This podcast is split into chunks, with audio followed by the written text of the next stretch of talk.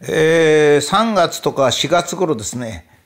えー、コロナウイルスがものすごく怖いと、まあ言っておられる、主に女性の方が多くおられましてね。それで、まあ私に近い人は、それなりにこういろいろ説明ができたんですけども、このテレビにものすごく脅さ脅されて、まあちょうどあの、え SNS で、え非難されて自殺してしまう女の人と同じようなもんで、別にそのテレビで怖がらせてるわけだから見なければいいんだけど、やっぱり怖いものを見な見たさっていうか怖いものを見たくなるというかですね。それで結局そっちに目向けてしまう。そ余計に怖くなるということを繰り返してですね、本当にあのかわいそうな3ヶ月ぐらいを過ごしてたわけですよ。しかも、その防御をするのにですね、えー、ほとんど空気伝染、まあ、あり得ますけども、あり得るというぐらいの空気伝染の方に気を取られて、えー、マスクをして、人混みに出ないようにすると。1.5メートル、スーパーなんかで間隔を空けて並んだりしてる。その割には、主な感染源である、例えばトイレとか、それからスーパーから買ってきた袋とか、まあ、そういうのには注意を払わないと。それはどうしてかっていうと、えー、まあ、えー、風邪とか肺炎に類することだから、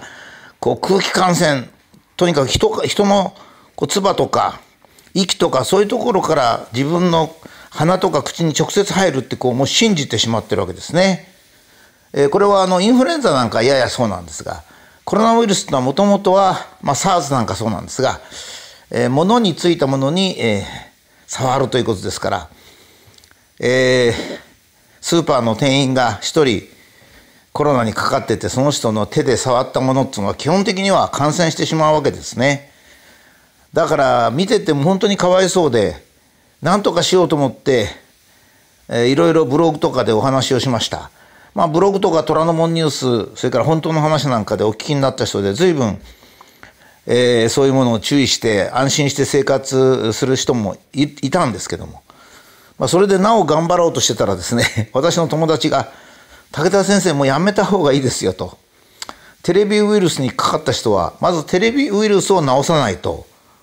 もう怖いと思って信じてるんですからと。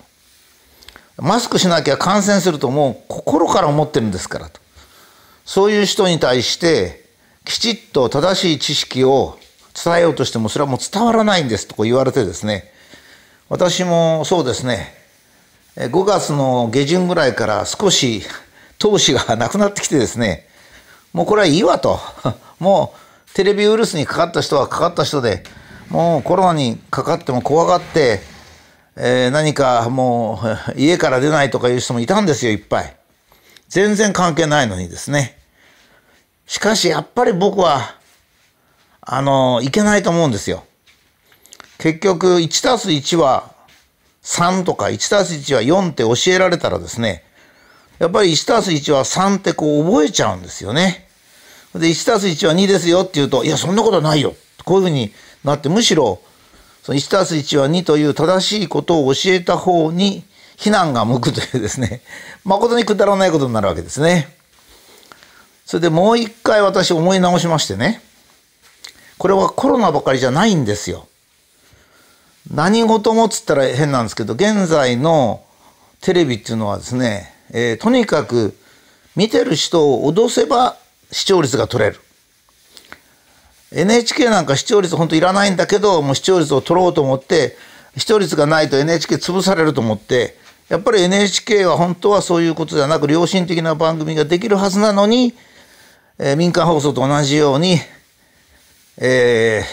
ー、脅すわけですね。えー、これはもう私、つい最近までテレビ、えー、民放に出てて本当にそう思うんですけども、民放に出てる今の評論家とかコメンテーターってのは、まあ、言ってみれば嘘を平気で言える人が残っちゃってるんですよ、今。それで少しずつ、少しずつですけど、えー、どんな時でもきちっと自分の魂を貫いて、自分が考えることを言おうという人は除かれていきますね。まあ、最近ですと武田恒康さん明治天皇の八子さんですが、えー、愛知県の大村知事のリコールの発起人に参加したっていうだけで、地上波の解説者を降ろされましたけれどもまあ地上波の解説者ってそれじゃ意見のない人考えのない人だけなんですかね選挙に行く人いないんですかね誰もがですね自分の政治的信条とかそういうのがあってある時はそれを憲法の範囲法律の範囲で、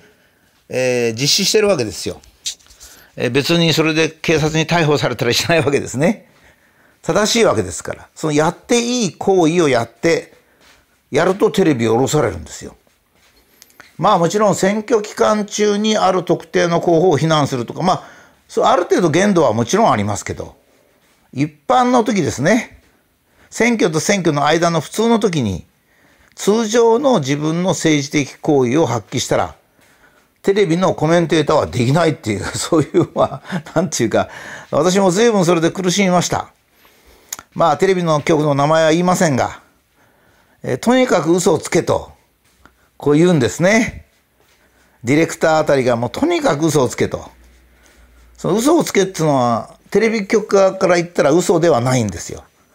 普通の人が納得する嘘なんですね。まあ、例えば地球が温暖化してるとか、まあ、そういう類のやつなんですよ。で、地球が温暖化してるとみんなが思ってるから、えー、温暖化してると言えとこういうわけですね。だけどみんなが地球が温暖化してると思ってる理由は、別に物理の計算をしたからでもなく、論文を読んだからでもなく、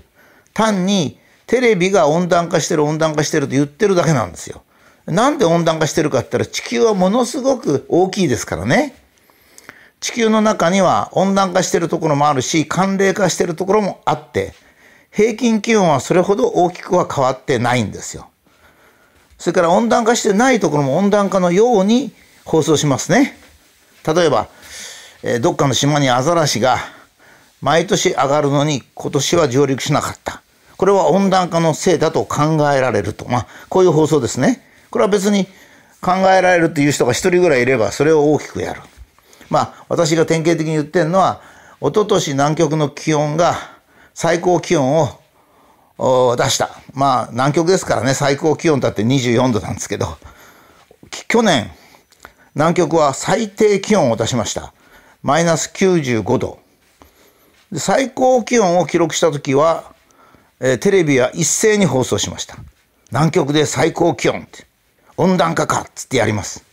ところが次の年に南極は最低気温を記録しました。どこも、あの、放送しません。つまりこれは何かって言ったら、1たす1は3だというまではないけど、えー、2つのことが起こったら片方しかずっと放送しない。もう20年放送しません。そしたらやっぱりですね、人間っていうのは耳から入ってくるもの、目で見たものを信用しますからね。だからもうこれだけやられますとね、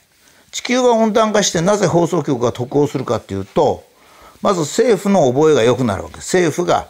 温暖化の政策を支持してますから。それから温暖化のお金をもらってる学者がまあ9割5分ぐらいですからね。ですからまあ、えー、学者の支持も得る。えー、いろんなところで有利を受ける。それから、視聴者も脅すことが、脅かすとかができるということで、まあ、何拍子も揃ってるわけですね。あの気象庁が発表しているデータですら最近気温がた最近少し気温が高いんですよ。気温が高くなってるってことは今言ってる温暖化とは違うわけですよ。被害が出てくるような温暖化っていうのは相当高い温暖化で、えー、まあ気温は高くなってますが日本のとこにあの降ってくる平均降雨量雨の量は減ってるんですよ。この100年間で減ってるんです。で、温暖化して減るっていうのはおかしなことはおかしいんですよね、確かに。えー、暖かくなると海の水も少しずつ暖かくなる。まあ少しずつですけど暖かくなり。それで蒸発量が増えて雨が増えるはずなんですが、減ってるんですよ。これはどうしてかって言いますと、まあ、あの、温度が高くなると、雨が多ああの蒸発量が増えるだろうというところまでいいんですけど、それ以外に温度が少し高くなれば、気流も変わるし、全部が変わっていくんですよね。ですから、雨なんていうのは、太平洋とか東シナ海で蒸発した水分がどこで雨を降らすかっていうのがポイントであって、えー、地球上には砂漠もあるし、非常に雨の多いところもあるわけですから、それは気象の状態が変われば変わるわけですよ。ですからまあ海の水が少しあったか少しですけど暖かくなったら蒸発量が増えるこれはいいと。えー、しかしそれで雨が多くなるかどうかは別なんですよ。全然別の話。ところがその温暖化を印象づけたいという人たちは、えー、雨が暖かくなると蒸発量が増えて雨が増えますからねと。日本にとは言わないんですね。日本にとは言わない。雨が降り増えますからねとまでしか言わない。で事実はその人はもちろん専門家ですから気象庁のデータは気温が高くなって雨が減ってきてるってことを知ってるんですよ。ここが僕がテレビに出るのが嫌だった一つの理由なんですよ。いや私知ってるんですよと。雨があなたは雨が多いって言えって言ってますけどってテレビ局の人が言えって言うから。いやいやそれは言えないんですよ。だって雨減ってるんですから。いや言ってくださいよ。なんでですか？その方が分かりやすいから。いやいや嘘なんだ嘘なんだ。まあこんな議論をですねもう何百回とやりましたね。えー、まあある局とではそれですごく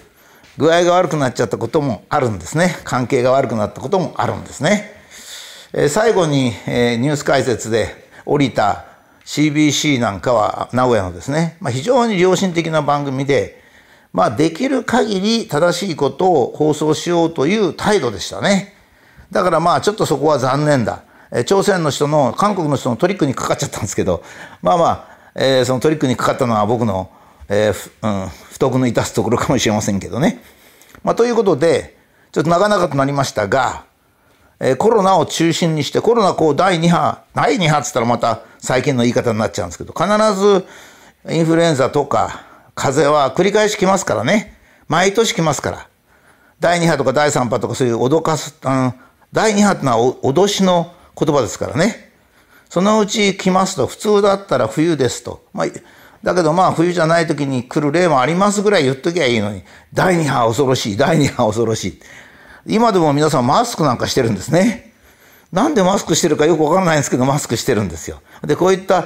マスクが必要ないということも、ちゃんとした正しい知識できちっと説明できるので、えー、まあテレビがどういう放送をしてもいいと。それから多くの方がどういうふうに錯覚してもいいと。もうその錯覚は解けなくてもいいというふうに私思いましてね。えー、もう一回正しい知識というのをですね、整理したいと。